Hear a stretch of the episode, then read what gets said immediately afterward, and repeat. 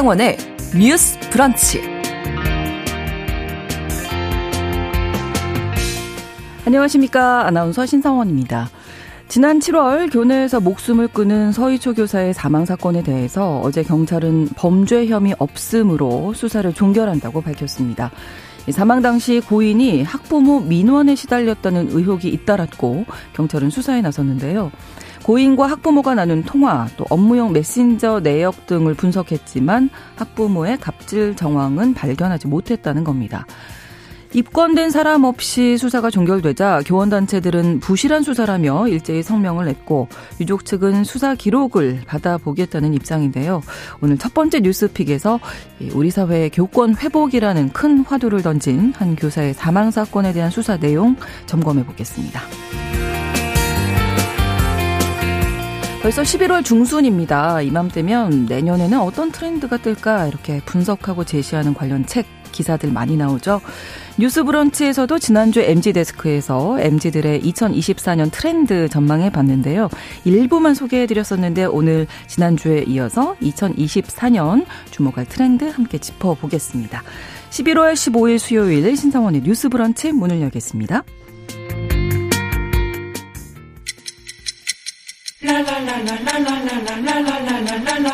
듣고 공감하고 진단합니다. 우리 사회를 바라보는 새로운 시선. 신성원의 뉴스 브런치 뉴스 pick. 뉴스 브런치 청취자 여러분과 함께 소통하며 만들어갑니다. 실시간으로 유튜브 통해서 보실 수 있고요. 여러분의 의견 기다리고 있습니다. 짧은 문자 50원, 긴 문자 100원이 드는 샵 9730, 우물정 9730번 누르시고 의견 보내실 수 있고요. 또 라디오와 콩 앱으로도 참여해 주시기 바랍니다. 수요일의 뉴스픽은 시사인 임지영 기자, 강전의 변호사 두 분과 함께하겠습니다. 어서 오십시오. 네, 안녕하세요. 강전의 변호사입니다. 네, 안녕하세요. 임지영입니다. 네, 첫 번째 뉴스픽입니다. 이 서희조 교사에 대한 경찰 수사 마무리됐는데요. 말씀드렸던 대로 일단 경찰에서는 범죄 혐의점을 찾지 못했다. 하는 건데 전체적인 내용을 한번 임재원 기자님 정리해 주실까요? 네, 서희초 사건은 지난 7월 18일 학교에서 1학년 교사가 숨진 채 발견되면서 세상에 알려졌죠. 많은 분들이 충격을 음. 받으셨는데 네. 이 사건에 대해서 서울 교사노조가 직후에 성명을 내고 반 학생이 다른 학생의 이마를 연필로 긋는 이른바 연필 사건을 처리하는 과정에서 고인이 학부모로부터 강하게 항의를 받았다고 주장을 했습니다. 네. 어, 이때부터 학부모 갑질 같은 각종 의혹이 퍼지기 시작했고요. 네. 경찰은 4개월 동안 그 숨진 교사의 통화 내역 또 업무용 포털, PC, 일기장 등을 분석하고 유족을 비롯해서 동료 교사, 지인, 학부모 등 관계인 68명을 조사했습니다. 그 결과 업무 스트레스를 비롯한 복합적 요인이 중첩돼 스스로 목숨을 끊었다는 것이 경찰 판단이고요. 네. 사망 동기로 많이 얘기가 됐던 학부모 괴롭힘이나 폭언, 폭행 같은 정황은 발견되지 않았다고 밝혔습니다. 사건 당시에 학부모가 그 연필 사건과 관련해서 사망한 교사의 개인 번호로 계속해서 연락을 했다는 의혹과 관련해서도 네. 학부모들이 개인 번호로 전화를 건 기록은 확인되지 않았다면서 이제 고인이 학부모 두 명과 통화한 적은 있지만 통화 내역을 분석하니까 폭언, 폭행 같은 정황은 없었고 어, 업무 외 야간에 학부모로부터 받은 문자도 한 건뿐이라고 말을 했어요. 앞서 그 고인이 동료 교사에게 카카오톡 메시지로 학부모가 개인 번호로 전화해서 힘들다고 호소한 음. 내용이 알려지면서 이제 관심이 쏠렸는데요. 네. 음, 조사를 해 보니까 고인이 한 개 휴대전화에 업무용 번호, 개인용 저, 번호를 두 개 같이 가지고 있었는데 네. 학부모가 교내 그 유선 전화로 전화를 건게 네. 어, 고인 착신 전환된 개인 번호로 착각을 했다. 고인 이 음. 그렇게 밝히고 있습니다. 결론적으로 이 사건과 관련해서 범죄 혐의점이 없다는 거고요. 어, 학부모 괴롭힘이나 뭐 죽음의 인과관계를 입증할 만한 직접 증거를 찾지 못한 거죠. 네. 서울 서초경찰서는 입건 전 조사 종결할 예정이라고 밝혔습니다. 음. 뭐 이런저런 이야기들이 나오고 있는데 일단 그 고인의 휴대전화를 지금 포렌식하지 못한 거죠 비밀번호를 못 풀어서. 네, 그 비밀번호를 푸는 점이 좀 핵심적으로 등장을 했었는데 네. 어, 아이폰 비밀번호를 풀지 못해서 휴대전화는 포렌식을 진행하지 못했습니다. 다만 경찰은 카카오톡 대화 내용 같은 것이 휴대전화하고 연동된 아이패드가 있었다고 해요. 아, 그걸 네 통해서 확인했다고 설명했습니다. 예. 자, 그런데 이 국과수의 심리 부검 결과라든지 뭐 다른 내용들 복합적으로 좀 살펴보면 경찰에서도 학교 관련한 스트레스가 사망에 작용은 했을 것이다 이렇게 본 거죠. 네, 경찰에서는 발표를 하면서 어, 어떤 얘기를 했냐면 네. 경찰 조사 내용과 국립과학수사연구원 국과수 심리 부검 결과를 종합을 해볼 때 고인은 작년 부임 이후에 학교 관련 스트레스를 겪어오던 중 올해 반 아이들 지도 학부모 등 학, 학교 업무 관련 문제와 개인 신상 등의 문제가 복합적으로 작용해 극단적 선택을 한 것으로 판단된다라고 이야기를 했습니다. 네. 경찰은 국과수로부터 고인이 학급 아이들 지도 문제와 아이들 간 발생한 사건, 학부모 중재, 나이스 이런 학교 업무 관련 스트레스와 개인 신상 문제로 인한 심리적 취약성이 극대화돼서 극단 선택에 이른 것으로 보인다라는 심리 부검 결과를 국과수로부터 받았다라고 했는데요. 네. 이거는 결과적으로 무슨 얘기냐면 어느 누군가 개인의 가해로 인해서 뭐 선생님이 사망에 음. 이른 것이라고 봤다기보다는 계속 복합적이라는 얘기가 나오는데 네. 어 이렇게 여러 가지 사, 어, 이유들이 겹쳐져 있었다라고 음. 얘기한 겁니다. 근데 이 부분이 이제 논란이 되고 있는 거죠. 왜냐하면 그렇죠. 여기에서도 아이들 간 발생한 사건, 음. 학부모 중재, 라는 단어는 명확하게 나오고 네, 있거든요. 네. 국가수의 결과에서도. 그렇죠. 근데 이거를 학교 업무 관련 스트레스라고는 인정을 했는데 그렇다면 이 해당 학부모라든지 이런 분들이 단독적으로 어떤 선생님의 도, 고인이 되신 선생님에 대한 업무 방해가 유죄가 되는 정도의 활, 행동을 음. 했느냐? 그거는 밝혀지지 않았다라는 거예요. 뭐 네. 당연히 사망의 인과관까지도 확인하기가 어려웠던 거고. 음. 좀 아까 임 기자님이 사실관계를 잘 정리를 해주셨는데 이번에 경찰에서 조사를 해보니까 학부모와의 그 연락이라는 게 있기는 했는데 개인 폰으로 연락이 왔다라고 선생님이 약간 두려운 듯이 이야기했었던 것도 사실은 착신 전환된 것을 선생님이 착각했었다라는 음. 것을 확인을 했었고 그리고 어 뭐 어떤 핸드폰, 아이폰은 포렌식을 하지 못했지만 연동되어 있는 아이패드 상의 카카오톡은 확인을 했다는 거를 보면은 네. 카카오톡 상의 내용에는 어떠한 큰 폭언이나 폭행은 없었다는 거죠. 근데 아이폰 쓰시는 분들은 다 아시겠지만 통화 중 녹음이 안 됩니다. 그렇죠. 네, 그렇기 음. 때문에 폭언이라든지 뭐 이런 음. 것들에 대해서 아이폰의 그 아이패드로 나온 카카오톡 내에서는 그런 게 없었지만 실제로는 통화 과정에서 그런 것이 있었을 수도 있다는 거죠. 음. 예. 뭐 이런 분 근데 그거는 사실 뭐 추가적으로 수사를 한다고 해서 더 이상 나올 수 있는 증거는 없을 거라고 봐요. 음. 음. 근데 이제 그런 부분에 있어서 선생님은 괴로워하셨던 부분들이 있으니까 거기에 대해 조금 더 추가적으로 조사를 해야 되는 것이 아니냐라는 교원단체 측의 의견들도 있는 상황입니다. 네. 교원단체들의 뭐 여러 가지 입장, 뭐 부실 수사다 이런 얘기를 하고 있는데 좀 정리해 주실까요? 네. 심리부검 결과가 나왔지만 결국에는 책임자 처벌 없는 수사 종결인 거잖아요. 이 소식에 유족을 비롯해서 교사단체가 유감을 표명했습니다. 어, 서울교사 노조는 경찰이 수사 초기 고인의 죽음을 개인적 사유로 몰아서 언론 보도에 혼선을 끼치고 유족의 알 권리를 차단했다면서 그 이후에도 피동적으로 수사한 등 적극적인 수사 의지를 보여주지 않았다고 주장했는데요. 또 무엇보다도 학교 업무 관련 스트레스가 있었다는 국가수 심리 부검 결과는 고인의 교육활동 침해 행위가 있었음을 뒷받침하는 것이라면서 음, 네. 어, 재수사를 촉구했고요. 수사 결과와 별개로 교육 당국이 고인의 순직을 인정해야 한다고 말하기도 했습니다. 음. 또 전교조 역시 그 고인의 휴대전화 포렌식이 제대로 이루어지지 않았다는 점을 강조하면서 학부모 민원 내용과 갑질 의혹, 교육 당국과 학교 측의 대응 여부도 사실 밝혀지지 않았다. 그래서 전면 재수사해야 한다 이렇게 요구하고 있습니다. 교총도 단죄할 가해자는 아, 그 안타까운 희생과 피해자는 있는데 단죄할 가해자는 없다는 결과를 받아들이기가 어렵다면서 어, 하루속히 순직을 인정해 고인의 명예를 회복하고 유족을 위로해야 할 것이라고 강조했습니다. 네, 두 분은 경찰 수사 결과 어떻게 보시는지 어떤 좀 한계가 음. 있다면 어떤 것들이 있을지 좀 정리해 어, 주시면. 네, 그렇죠. 지금 일단은 이 사건 같은 경우에는 선생님이 교실에서 돌아가셨기 때문에 이거는 음. 학교와 관련된 스트레스라고 봐야 하지 않나? 일반인의 입장에선 그렇게 생각을 하잖아요. 네. 근데 문제는 선생님 유서가 없었어요. 음. 네. 네, 그래서 처음에 처음에는 선생님 그냥 개인적인 사유로 몰아가는 듯한 보도도 있었고 거기에 대해 교원 단체라든지 유족 측에서 반발을 하면서 음 그리고 또 학교에서 연필 사건이라는 게 있었다는 것이 실제로 있었던 사건이라는 게 또 밝혀지면서 그 부분에 좀 초점이 맞춰서 수사가 되었었던 것 같기는 한데 네.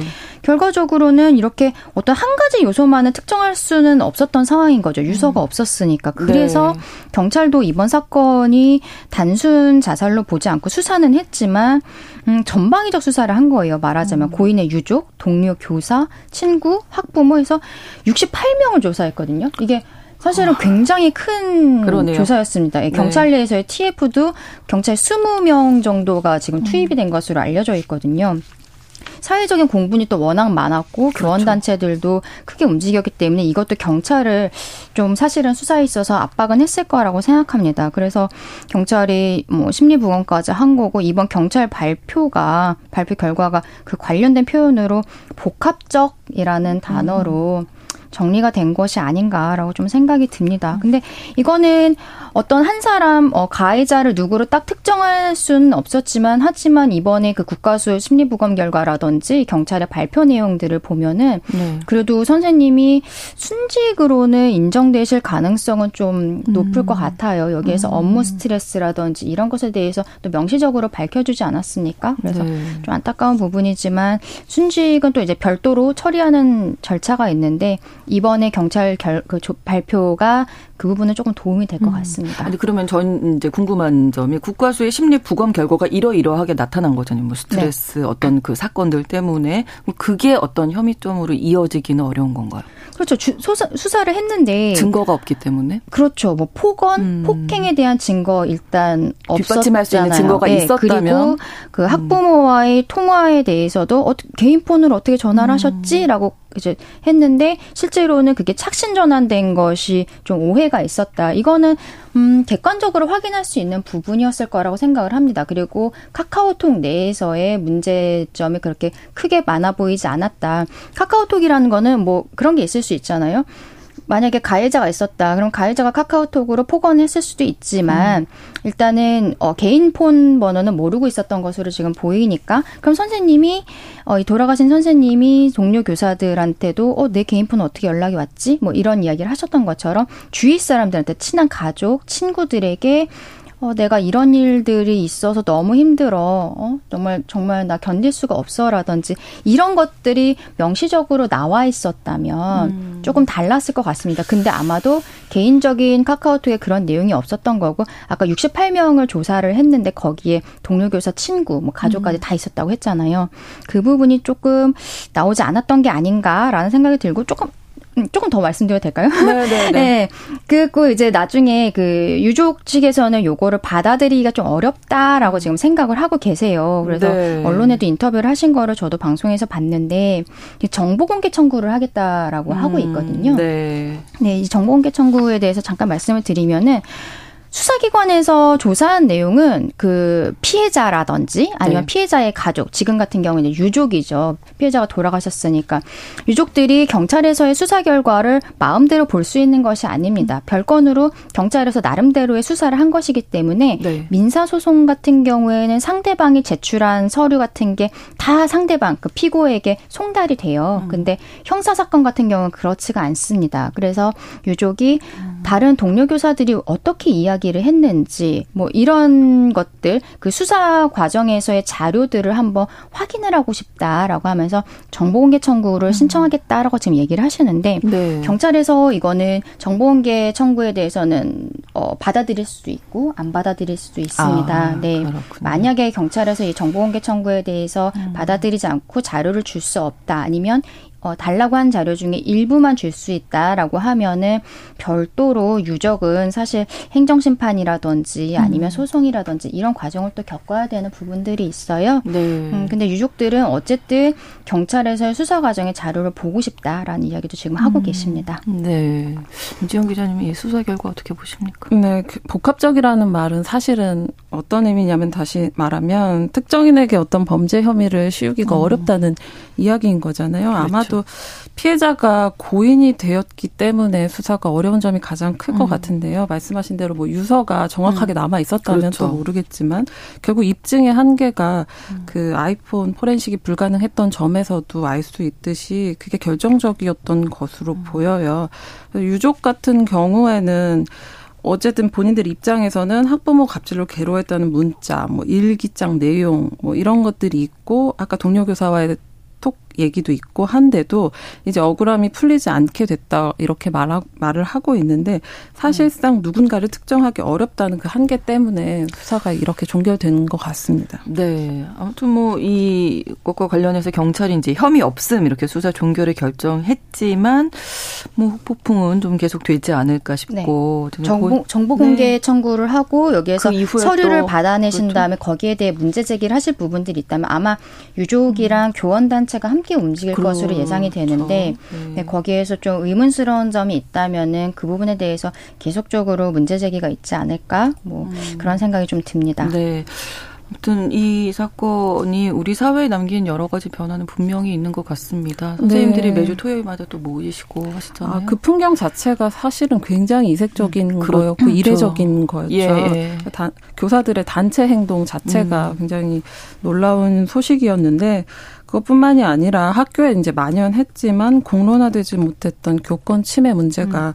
부각이 됐습니다. 네. 그러니까 이 사건 이후로 교사들이 학부모로부터 일종의 갑질을 당하는 당하는 식의 어떤 교권 침해 사례 목격담이 굉장히 많이 음. 흘러나왔고 그렇죠. 이전에 자살 사망한 그 교인의 사례들도 다시 음. 한번 되돌아보게 됐고요. 그 네. 그 원인이 무엇이었나 이제 탐구하게 된 거죠. 네. 그리고 특히 서희초 사건 이후 전국 교사들이 이제 모여서 정부와 국회에 교권 회복을 위한 실질적인 대책을 마련해 달라고 음. 목소리를 높였거든요. 네. 말씀드린 대로 단체 활동이 굉장히 흔치 않은 풍경이었고 그렇죠. 9월 4일이 하루 수업을 쉬자는 취지로 음. 공교육 멈춤의 날로 지정이 되기도 했었어요. 네. 이게 좀 흐지부지 되기도 했지만 결국 굉장히 많은 분들이 나왔고요. 음. 이 이걸 계기로 교육부하고 전국 시도교육청에서도 교권 침해 방지 대책을 마련했고 결국에는 국회에서 지난 9월에 교권 보호 사법을 통과시켰거든요. 네. 그래서 교사의 정당한 생활 지도는 아동 학대로 여기지 않고 교사들의 교육 활동을 침해한 학부모에 대해서 법적 조치를 취한다. 뭐 이런 내용들이 담긴 겁니다.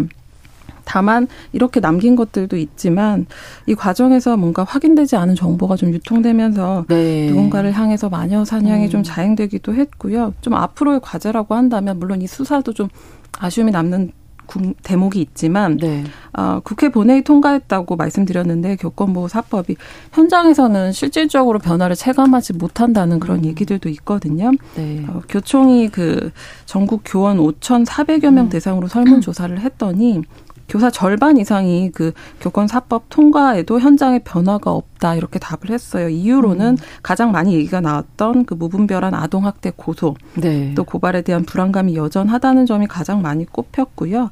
인력 예산 예산 등 교육부 교육청 지원 부족 또 학칙 미개정으로 세부 생활지도 적용 한계 같은 음. 어떤 실질적인 그런 한계점들도 좀 지적이 됐습니다. 네. 음, 하여튼 정보 공개 청구에서 자료가 좀 나온다면은 경찰에서 무혐의로 내사 종결하는 것과는 별개로 우리가 좀 사회적으로 조금 더 음. 이야기를 나눌 수 있는 어, 상황이 됐으면 좋겠다. 교권에 대한 문제가 어쨌든 선생님 돌아가신 거 너무 안타깝지만 이걸로 인해서 우리가 그동안 알고 있었던 문제였지만 더 크게 이슈화되고 정말 음. 어, 뭐 국회까지 움직이는 네. 여기까지 된 거잖아요. 꼭 누가 돌아가셔야 이렇게 국회가 움직이는가에 대해서 좀 안타깝, 기는 네. 합니다만 어쨌든 앞으로 또 이런 일이 벌어지면 안 되니까 그렇습니다. 예, 앞으로 이 자료가 뭔가 나오면은 계속적으로 이야기를 좀 나눴으면 음, 좋겠습니다. 그렇습니다.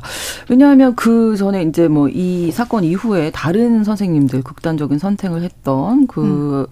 사연들도 알려지기 시작했잖아요. 그렇죠. 가장 대표적으로 이제 고 이영승 선생님. 네, 의정부 에 계신 네, 네. 돌아가신 이영승 선생님에 대한 사건도 많은 청취자분들 기억을 하실 건데요. 네. 지난달에 경기도교육청에서 이영승 선생님에 대해서 돌아가신 지 2년이 되었는데 이제 네.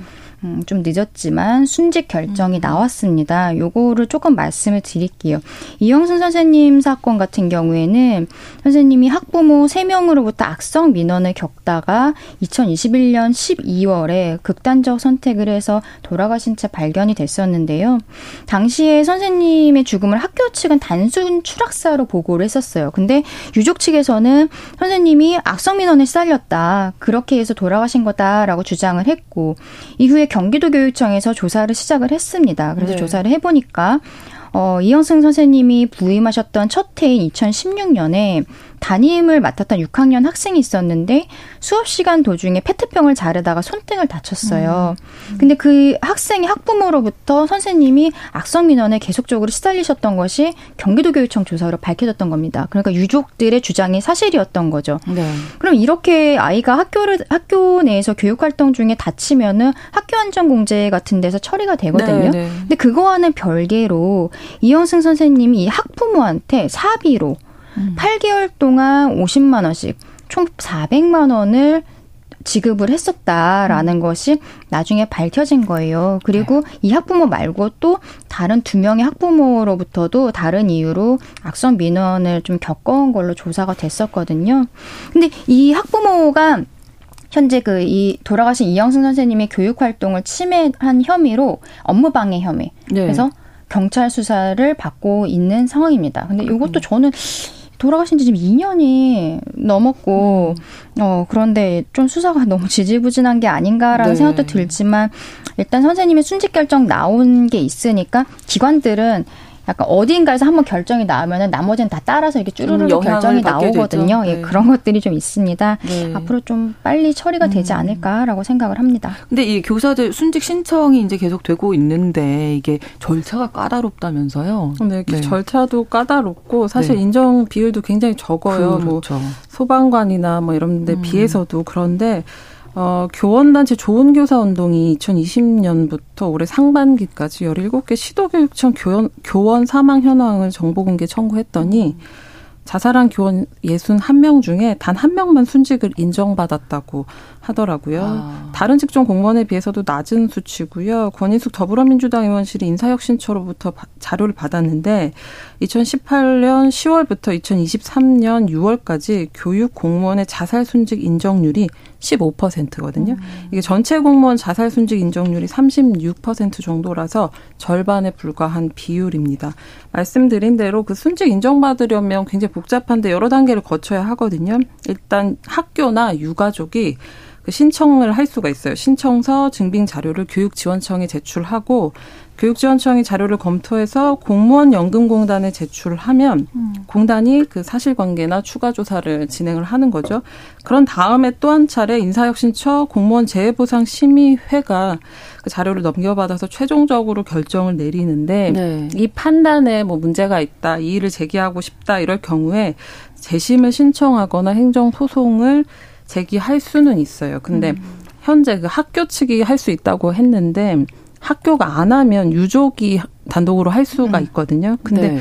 그럴 경우에 이 업무와 고인의 사망사 인과관계를 입증할 책임이 유족에게 있는 거예요. 학교의 음. 협조가 없으면 어려운 거죠. 뭐 문서나 증거들이 필요하니까. 네, 네, 네, 네. 그래서 아. 이영승 선생님 같은 경우에는 순직까지 이제 결정이 나왔는데 이 네. 과정에서 네. 경기도 교육청에 좀 적극 조사에 임했던 것으로 보입니다. 음. 그래서 아까도 말씀드렸던 선생님 돌아가셨을 때 처음에 학교에서는 단순 추락사로 보고를 했는데 유족들이 일단 문제 제기를 했고 선생님이 악성 민원에 시달렸습니다. 문제 제기하니까 경기도 교육청에서 조사를 하면서 어 그것이 사실이었다. 그러고 선생님이 개인적인 사비로 학부모에게 이런 뭐 돈을 지급을 하고 네. 이런 것들이 교육청 조사에서 나왔기 때문에 선생님 어, 뭐 다시는 이런 일이 벌어지면 안 되겠지만요. 그렇죠. 만약에 네. 순직이라든지 이런 거 신청을 할 때는 학교와 교육청, 이 교육 당국에서의 어떠한 자료 조사라든지 이렇게 제공해 주는 것들, 음. 그것들이 좀 중요한 키포인트가 된다라고 음. 보고 있습니다. 네, 아무튼 교권 회복 관련된 이야기 계속될 것 같은데 교권이 회복되고 이렇게 교육이 좀 바로 서야 이게 결국은 우리 아이들을 위한 일이니까요. 네. 교권 회복에 대한 이야기는 좀 계속 해 할 것 같습니다. 그래서 뉴스 브런치 1부 마치고 2부에서 뉴스픽 계속 이어가고요. 11시 30분부터 일부 지역에서는 해당 지역 방송 보내드리겠습니다.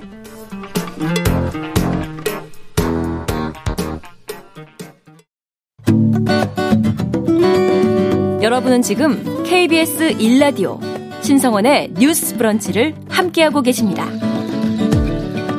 두 번째 뉴스픽입니다. 노숙자들 명의로 유령 법인을 세우고 대포 통장을 만들어서 유통시킨 일당이 경찰에 붙잡혔는데 일단 이 내용 좀 임지영 기자님 정리해 주실까요? 네, 노숙인들 명의로 유령 법인 세우고 대포 통장을 개설해서 유통시킨 일당 말씀하신 대로 경찰에 붙잡혔는데 네.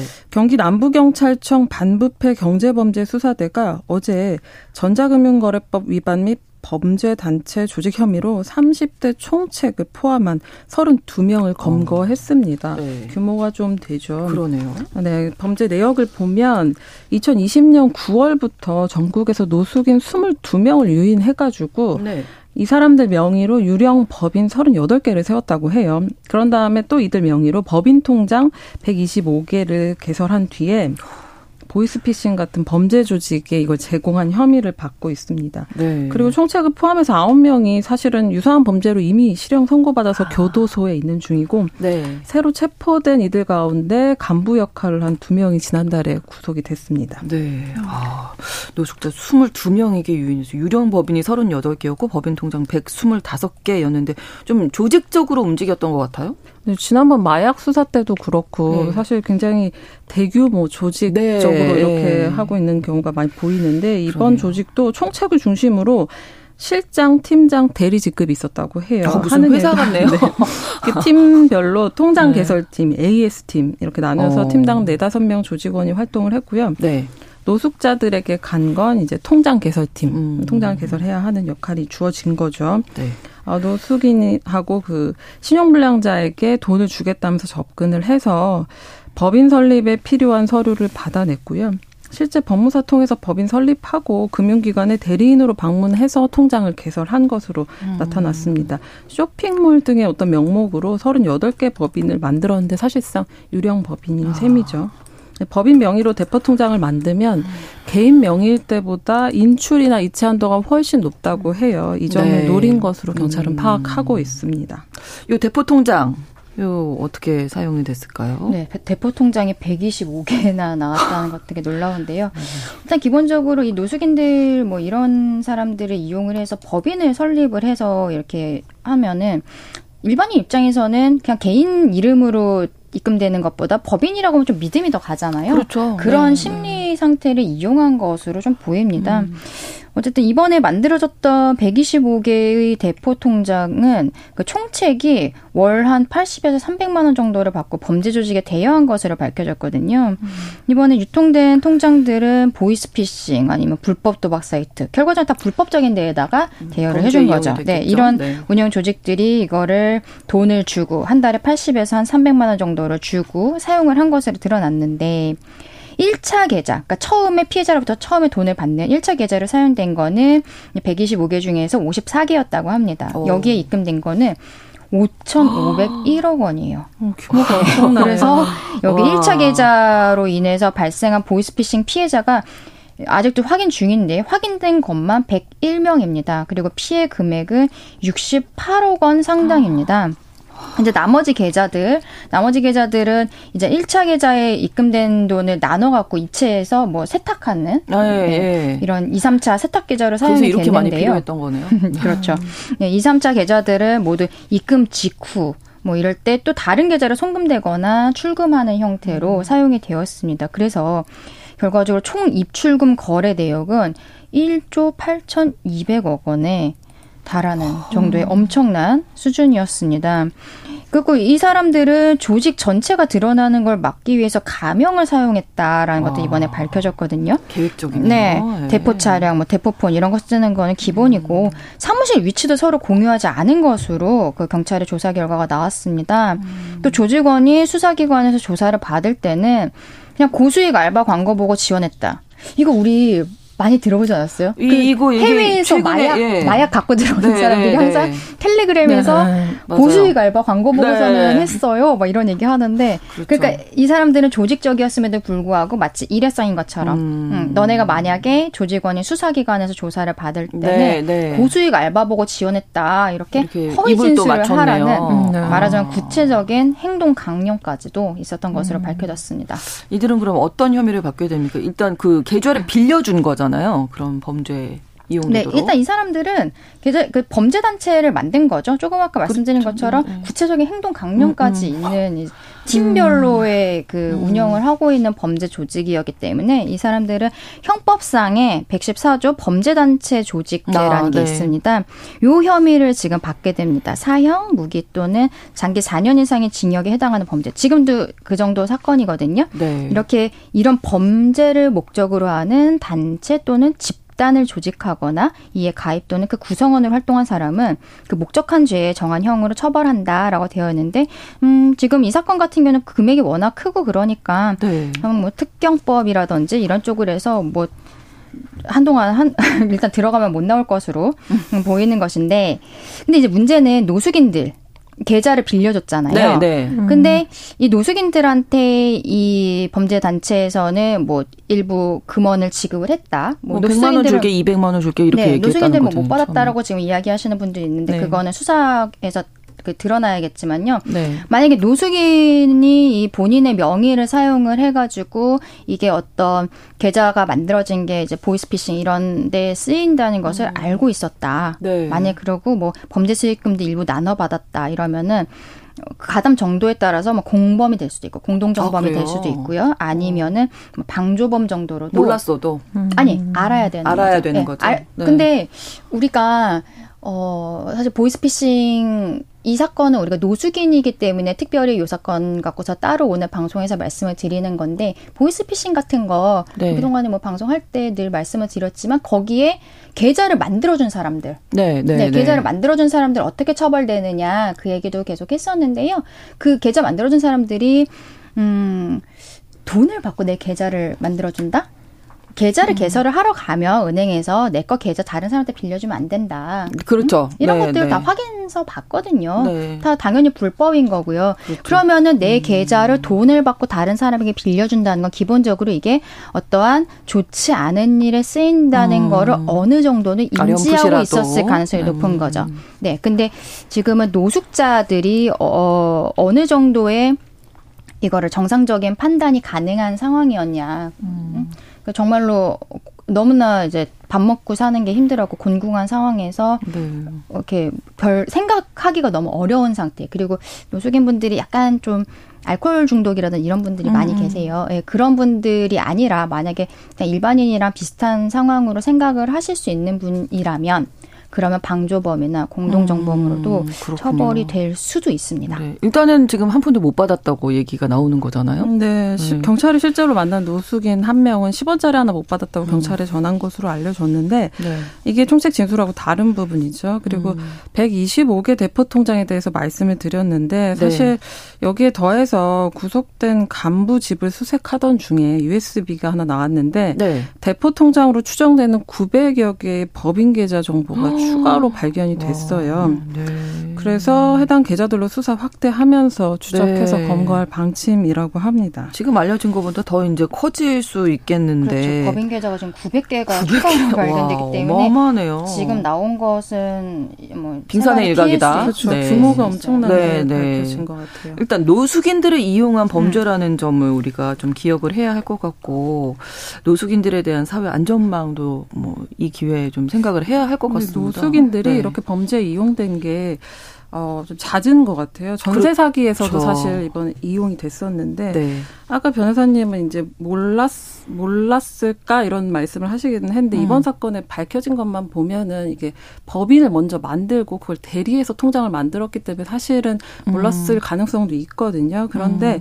어, 전세 사기 같은 경우에는 음. 사실은 어, 약간 공모한 혐의로 이렇게 많이 올라와 있기도 해요. 네. 예를 들면, 천채 넘는 빌라를 임대하던 남성이 숨지고 세입자 피해가 이어진 사건이 있었는데, 아. 보니까 숨진 남성이 전세 사기를 공모했던 바지 사장으로 추정이 됐거든요. 음. 알고 보면은 노숙인이거나 음. 장애인이 약간 모르는 사이에 명의를 동용당해서 아, 집주인으로 이름이 음. 올라와 있는 경우도 적지 않았어요. 이게 음. 당장 현금이 필요한 이들, 또 그런데 갚을 능력이 없는 이들한테 전세 보증금 반환 의무가 있는 빌라를 떠안게 만들기도 하는 건데, 네. 우리 사회 약한 이들을 이용해서 사기 행각을 벌이는 거잖아요. 그렇죠. 이게 사실은 음. 어떻게 보면 더 나락으로 모는 일이기 때문에 바닥 음. 있는 분들을 또 네. 죄질이 더 나쁘지 않은가 네, 이런 네. 생각이 들어요. 네, 이 노숙인들에 대해서는 이분들이 지금 집에도 계시기 싫어서 나오신 분들인데 이분들의 어떤 교육이라든지 뭐 음. 이런 걸 하는 건 현실적으로 조금 어려울 가능성이 굉장히 높을 것 같습니다. 근데 이분들이 범죄에 이용이 되면서 네. 우리 국고가 지금 손실되는 부분들이 좀 나오고 있어요. 음. 어떤 게 있었냐면은 어, 좀 아까 임 기자님 잠깐 얘기해 주셨는데 전세 사기에서 어떤 사건이 있었냐면은 집을 팔라고 하는데 안 팔리는 거예요. 네. 그 2021년에 관악구에 빌라를 처분하려는 A 씨가 있었는데 음. 3억 5천만 원의 빌라 내놨는데 안 팔리는 네, 거죠. 네, 그랬더니 네. 어떤 컨설팅 업체가 자기네가 팔아주겠다라고 했는데 한번 맡겨보니까 실제로 갑자기 자기 집이 매매 나 3억 5천에 내놨는데 4억 3천 7백만 원의 전세를 들어온 사람이 생겼습니다. 오. 예. 그 컨설팅 업체가 데리고 온 거예요. 그러더니 조금 있다가 이 4억 3천 7백만 원 같은 금액으로 이 집을 사겠다라는 사람이 나타난 거예요. 네. 예. 그러면서 이 사람은 그 A 씨 같은 경우에는 본인이 이제 전세 보증금 4억 3천7백만 원을 돌려줘야 되는 거잖아요, 원래는. 그렇죠. 그거를 그냥 이제 새로 매수한 사람이 떠안는 것으로 하면서 본인은 전세 전세 보증금 4억 3천7백만 원 바꿔서 끝나면서 나는 원래 3억 5천 원 내놨잖아요. 그렇죠. 그럼 그거보다 높게 받은 8천7백만 원은 이 컨설팅 업체에다 지급을 했습니다. 거예요? 근데 알고 보니까 새로 이 전세를 들어온 분은 문제가 없었는데 새로 집을 사겠다 매수인이 나왔던 사람이 저 노숙인이었던 거예요. 실제로는 이 사람이 반, 전세 보증금을 반환할 수 있는 능력이 없는데 음, 음. 그러면 누가 이거를 어떻게 해야 돼요? 할까요? 그러면 허그죠. 허그. 아. 예, 허그에서 이거를 아. 반환을 해준단 말입니다. 아. 이게 보증보험 또 웃기는 게 이 사건은 보증보험 되는 최대 최대 한도로 해갖고는 아. 4억 3,700만 원이라는 액수가 그냥 나온 게 아니군요. 네, 다 이, 계산한 결과 네, 이 컨설팅 업체가 어쨌든 보증보험으로 처리하는 것까지를 음. 했었던 것으로 보입니다. 왜냐하면 그렇게 해야 자기네가 어, 어떤 돈에 대해서 미지급한 부분이 없다라는 음. 거를 법원에 갔을 때그 어필하기 위해서 했던 게 음. 아닌가 싶은데요. 이렇게 하면 결과적으로는 허그 같은 경우에는 주택도시보증공사인데 우리 대한민국 국민들의 세금으로 운영이 그렇죠. 되고 있는 네. 기관이잖아요. 이런 사건들이 최근에 이제 벌어지면서 좀 문제가 되고 있어서 어쨌든 정부에서도 이 노숙인들이 명의를 대여해 주는 부분 네, 네. 여기에 대해서는 조금 정책을 예, 만들어야 될것 네, 같습니다. 그렇습니다. 수법이 좀 날로 교묘해지고 있지 네. 않나 이런 생각도 드네요. 수요일에 뉴스픽 마무리하겠습니다. 시사인 임지영 기자, 강전혜 변호사 두 분과 함께했습니다. 고맙습니다. 네, 감사합니다. 고맙습니다. 신성원의 뉴스 브런치는 여러분과 함께합니다. 짧은 문자 50원, 긴 문자 100원이들은 9730. 무료인 콩앱과 일라디오 유튜브를 통해 참여해주세요.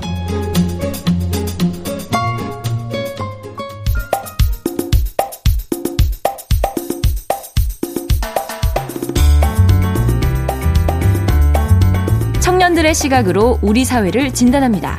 뉴스 브런치 MG 데스크. MZ 세대의 고민과 이 시대를 살아가는 방법 그리고 그들의 트렌드 듣는 시간입니다. MZ 데스크 시작할 텐데요. 오늘도 대학내일 20대 연구소 이혜인 수석 그리고 역시 대학내일 20대 연구소의 오늘은 이재흔 연구원과 함께하겠습니다. 어서 오세요. 안녕하세요. 반갑습니다. 이재흔 연구원님이 오랜만에 나오셨는데 네. 사실 저희가 이 보고 있는 지세대 트렌드 내년도 전망한 책의 저자시라고요. 아, 네, 맞습니다. 저희 대한 20대 연구소에서 매년 트렌드 도서를 출간을 하고 있고요. 네네. 오늘 직접 트렌드 소개드리고자 이렇게 나왔습니다. 아, 네, 반갑습니다. 자, 지난주에 저희가 한 세 가지 좀 살펴봤었어요. 그리고 오늘 이제 내용이 이어지는 건데 일단 지난주를 전망하기 전에 하실 말씀이 있으시네요. 아, 아 오늘은 두 가지 정도 더 소개 드릴 거라는 예고를 하고 싶었고 네. 그냥 이 현상이 좀 전체적으로 무엇을 의미하는지 그럼 이 다음은 또 어떤 것들을 보면 좋을지 같은 것들을 같이 이야기를 나눠볼까 합니다. 네.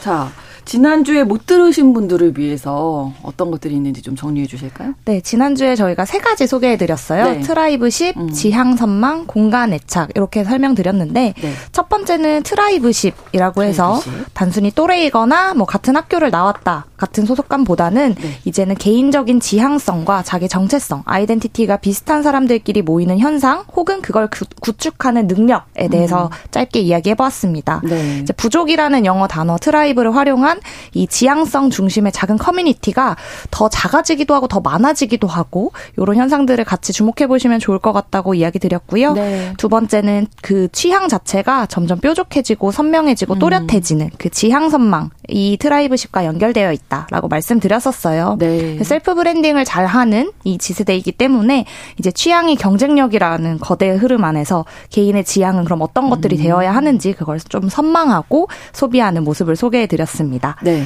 네. 세 번째는 공간 애착인데요. 오프라인 공간, 뭐 local, 선명한 지역색을 추구하고 그걸 또 자기를 표현하는 데 쓰는 Z세대 모습 이야기했습니다. 네. 공간에서 애착을 형성한다라는 이야기 드리면서 local influencer나 어떤 지역에 무슨 분위기가 있다. 뭐 이런 음. 것들 그 이미지를 나의 이미지로 좀 활용하고 싶어 한다라는 음. 말씀 전해드렸었습니다. 네, 이렇게 세 가지였는데 다음 키워드는 또 어떤 거일까요? 어. 이재은 연구원님께서. 네, 바로 다음 키워드는 챗 커뮤니티입니다. 챗. 커뮤니티. 네. 챗 아. 커뮤니티는 채팅형 커뮤니티를 기반으로 커뮤니티의 대표성이 바뀌는 현상을 이야기하는데요. 네. 아무래도 기존에 온라인 커뮤니티 하면 가장 먼저 게시판 형태로 구성된 네. 사이트나 플랫폼을 많이 떠올리실 거예요. 음. 그래서 아직은 커뮤니티라는 단어가 주는 대표 성이 게시판과 게시글, 댓글로 소통한다는 점이 먼저 떠오르실 텐데요. 네. 어, 실제 저희 연구소에서 2023년 7월에 조사한 결과를 보면 네. 어, 여전히 포털 기반 카페나 자체 웹사이트 커뮤니티 같은 게시판 비판형 커뮤니티 이용률이 가장 높습니다. 그렇군요. 네. 근데 하지만 세대별로 보면 작은 변화들이 보이는데요.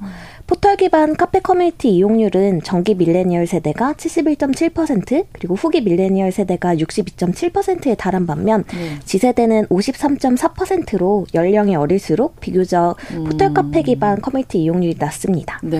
네. 반면 카카오톡 오픈 채팅 같은 채팅형 커뮤니티 이용률은 Z세대 비율이 47.6% 그리고 후기 millennial이 36.4, 전기 millennial이 32.3으로 연령이 어려질수록 이용이 높아지는 음. 경향이 나타나고 있어요. 요즘에 오픈 채팅으로 많이 이용한다고 맞아요. 듣긴 한 것 같아요. 네. 네. 실제로 이런 오픈 채팅이나 뭐 디스코드라는 음성과 채팅이 섞여 있는 어. 플랫폼을 어. 중심으로 지세대 네. 커뮤니티가 굉장히 많이 형성되는 모습을 관찰할 수 있습니다. 네.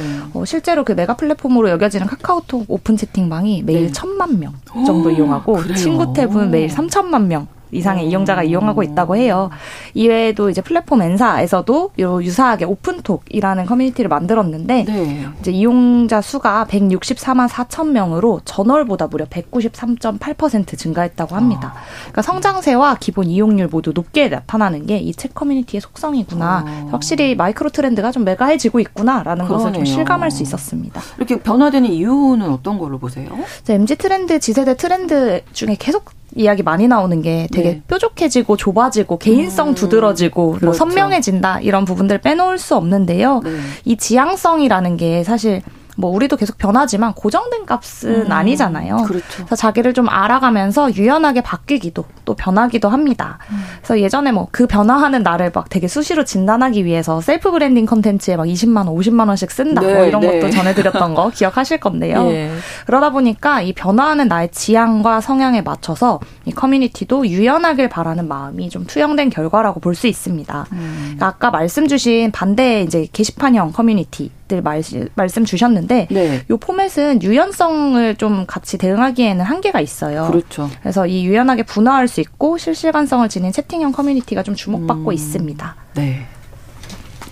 네, 그래서 그런지 오픈 채팅방의 주제가 굉장히 사소하고 뾰족한 목적성에 있다 있는 경우가 많은데요. 네. 어, 저희 연구소에서도 책 커뮤니티를 운영을 하고 있어요. 아, 300명 그러세요? 규모의 제트워크라고 대학생들이 모인 모임인데요. 제트워크? 네, 네, 여기에 그 친구들이 어떤 오픈 채팅방에 참여하고 있는지 물어봤더니 음. 귀엽고 뽀짝한 것을 좋아하는 사람들의 모임이라든지 포켓몬고 게임 정보 모임, 아. 그리고 성북구 자취생 모임 같이 되게 세세하고 자세한 특성들이 오. 보이더라고요. 네. 그래서 이 주제에 딱 맞은 굉장히 좁은 사람들이 모이게 되고 음. 더 심도 깊은 정보를 주고받아서 좋다고도 이야기했습니다. 취향을 이야기할 때도 조금 더 구체적으로 이야기를 한다. 네, 맞습니다. 이렇게 이해를 하면 될 것 같네요. 또 그 주제 안에서 또 예를 들어 성북구 안에서도 뭐 무슨 동 친구들끼리 얘기가 많아지면 그 방을 또 파는 거예요. 아. 근데 이게 게시판으로는 좀 대응하기가 어렵죠. 무제한 늘어나니까 그렇죠. 네. 이제 이 친구들끼리 아. 유연하게 대응한다는 게뭐 음. 얘기하다가 요 얘기가 좀 더 깊어졌네 이러면 또 하나 방 파고 아, 그 친구들끼리 아, 판다고 하는군요. 아, 방을 만들고 아니 이렇게 네네. 해서 저도 또 배우는 거죠. 네네. 네. 이렇게 아. 한다고 이야기를 해줘서 네. 확실히 채팅형 커뮤니티가 규모가 더 작아도 음. 운영이 잘 되니까 그렇죠. 것들을 채팅형이 오히려 맞아요. 더 좋겠네요. 그럴 네. 경우에는 네. 그래서 더 유행한다라고 볼 수 있을 것 같습니다. 네. 자 다음 키워드는 어떤 걸까요? 어, 다음 키워드는 날것의 콘텐츠가 뜬다라는 아. 점에서 raw 콘텐츠라고 음. 네, 정의해 보았습니다. 네 네. 길이와 무관하게 날것의 묘미를 즐기는 Z세대 모습을 좀 주목하시면 좋겠다라는 전망입니다. 네. 사실 컨텐츠에서 쇼폼 뭐 대세라는 사실 부정하기 어렵잖아요. 그렇죠. 사실 플랫폼에서 이제 대놓고 밀어주기도 하고 우리가 아는 challenge나 인기 컨텐츠는 대부분 쇼폼에서 나오기도 맞아요. 하고요. 네. 사실 1분 내에 그 짧은 영상이 지닌 파급력은 진짜 어마어마한 것 같아요. 얼마 전에 그 slickback challenge 했던 고등학생은 막 1억 view 막 넘게 어, 나왔다고 그래요? 하더라고요. 와. 네, 이제 한편 근데 아, 이렇게 쇼폼 즐기는 게 요즘 애들인가라고 음. 생각하기에는 러닝타임 3시간 넘는 연애 프로그램을 방송 본방사수 하겠다라고 음. 즐기기도 하고요. 5시간 넘는 라이브 방송을 오히려 좋다라고 음. 계속 챙겨보는 모습도 관찰되고 있습니다. 네. 그래서 저희가 봤을 때는 컨텐츠의 형식인 short-form, long-form을 뛰어넘어서 음. Z세대가 반응하는 핵심 요소가 따로 있지 않은가라는 뭔가요? 것을 발견했습니다. 형식보다 내용을 그럼 더 중요하게 생각한다고 보면 되나요? 네, 그게 어, 이들이 추구하는 것은 바로 좀 정제되지 않은 날것의 느낌을 음. 추구합니다. 어, 불과 몇 년 전까지만 해도 인스타그램업을이라는 신조어가 유행이었는데요. 네. 좀 예쁘고 정갈하고 좀 인스타그램 피드처럼 보기 좋게 편집된 것이라는 뜻이었어요. 네. 근데 이제는 그 반대로 정제되지 않은 것, 연출되지 않은 것을 선호하는 현상이 두드러지고 있습니다. 어, 사실 지세대가 일상을 기록하는 도구로 모바일이라는 기기를 굉장히 친숙하게 쓰고 있는데요. 그렇죠. 그러면서 편집이나 연출을 최소화한 콘텐츠를 어, 되게 좋아하고 인기를 음. 끌고 있어요. 네. 그래서 실수나 실패를 편집하지 않고 온전한 과정을 담아냈다거나 아니면 음. 즉흥적으로 일상에서 딱 촬영했는데 예상치 못했던 재미를 준 콘텐츠, 요 일상의 한 장면을 오롯하게 담아낸 콘텐츠들이 음. 인기입니다. 네. 그래서 그런지 요즘 매일의 일상을 기록하는 N일차 콘텐츠가 유행을 하고 있거든요. 아, 네. 네. body 프로필 마이너스 50일 이런 식으로 음. 과정과 순간을 남기는 거고요. 그 과정에서 잠깐 실패해서 좀 맛있는 걸 많이 먹는 이런 것도 음. 솔직하게 담고 있습니다. 네. 그리고 특히 내일이 수능이기도 한데 네, 이런 네. 수능 준비 과정 같은 것도 매일 음. 생생히 담고 기록하기도 합니다. 네. 음. 사실 이렇게 매일 그냥 솔직하게 기록하는 이 날것의 느낌은 쇼폼, 롱폼, 포맷 가리지 않고 드러나는 게 유튜브나 넷플릭스 같은 OTT는 물론 텔레비전 프로그램까지 콘텐츠 전반에서 정제되지 않은 거에 영, 열광하는 것 같아요. 그 요즘엔 그런 콘텐츠들이 많이 늘어났죠. 네. 네. TV 방송 프로그램 같은 것들 보면 확실히 더 느끼는 음, 게 저는 뭐 예전에는 뭐 관찰 카메라나 관찰 예능이 가족의 모습과 관계를 그냥 재밌는 것들을 많이 보여준다라고 네. 생각을 했는데 요새는 실제 그 날것의 고민들이나 뭐 음, 약간 이런 싸우는 것도 맞아, 막 나오고 맞아요 다투는 과정까지 네. 막 솔직하게 담아내는 컨텐츠가 나오기도 네. 하고요 이제 예능 프로그램 보시면 편집과 연출이 많이 덜어졌다라는 네. 걸좀 느끼실 것 같아요 음. 막 예전에는 그 화려한 효과 뭐 편집 스타일 자막 같은 게 그 컨텐츠의 아이덴티티기도 했는데 그렇죠. 이제는 과한 CG는 좀 지양하고 그래픽 활용한 자막 대신에 음. 이제 그 영화 외화 번역된 자막처럼 깔끔 깔끔하게 그냥 대사만 단정하게 들어가는 이런 폰트들을 삽입해서 그냥 그렇게 번역 유튜브 이렇게 보는 것처럼 그렇죠. 그냥 네 요렇게 본다든지 소리를 안 들어도 내용을 다 알 수 있죠. 그래서. 맞아요. 그래서 사실 유튜브 컨텐츠와 방송 컨텐츠의 그 차이가 이제 많이 음. 덜 느껴지는 경우도 생기는 것 같아요. 네. 그리고 매 순간 집중할 필요 없다라는 것들을 장점으로 꼽기도 하는데요. 네. 그냥 뭐 연예인과 제작자가 수다를 떠는 2시간짜리 유튜브 컨텐츠를 194만 명이 보기도 하고요. 아. 소재 자체도 날 것을 더 선호하는 게 뭐 behind나 NG 컷 음. 같은 게 이제 예전에는 공개하기 이제 좋지 않은 컨텐츠인데 오히려 그걸 굉장히 음. 궁금해하고 네. 이 준비 과정 뭐 에피소드 이게 가장 주목받는 소재가 된 거죠. 네. 자 이렇게 tribeship 지향선망 공간 애착 책 커뮤니티 로 콘텐츠 이렇게 다섯 가지 키워드를 내년을 이제 전망하는 키워드로 꼽아 주셨는데 자, 앞으로의 지세대, 그 또 다음 세대에 대해서도 계속 연구하고 계시다면서요. 네, 맞습니다. 네. 지난 5년간 인류 역사에 좀 획을 그을 만한 사건들을 많이 경험했잖아요. 네. 그래서 MZ세대, G세대 이런 담론을 이야기한 지도 5년이 채 되지 않았는데, 네. 이제 G세대 다음인 알파세대, 그리고 이를 묶어서 부르는 잘파세대라는 키워드가 대두가 오, 되고 있어요. 네. 저희 데스크, MZ 데스크가 아니라 이제 잘파 데스크로. 잘파 바뀔래도 네. 오지 않았네요. 네. 네, 네.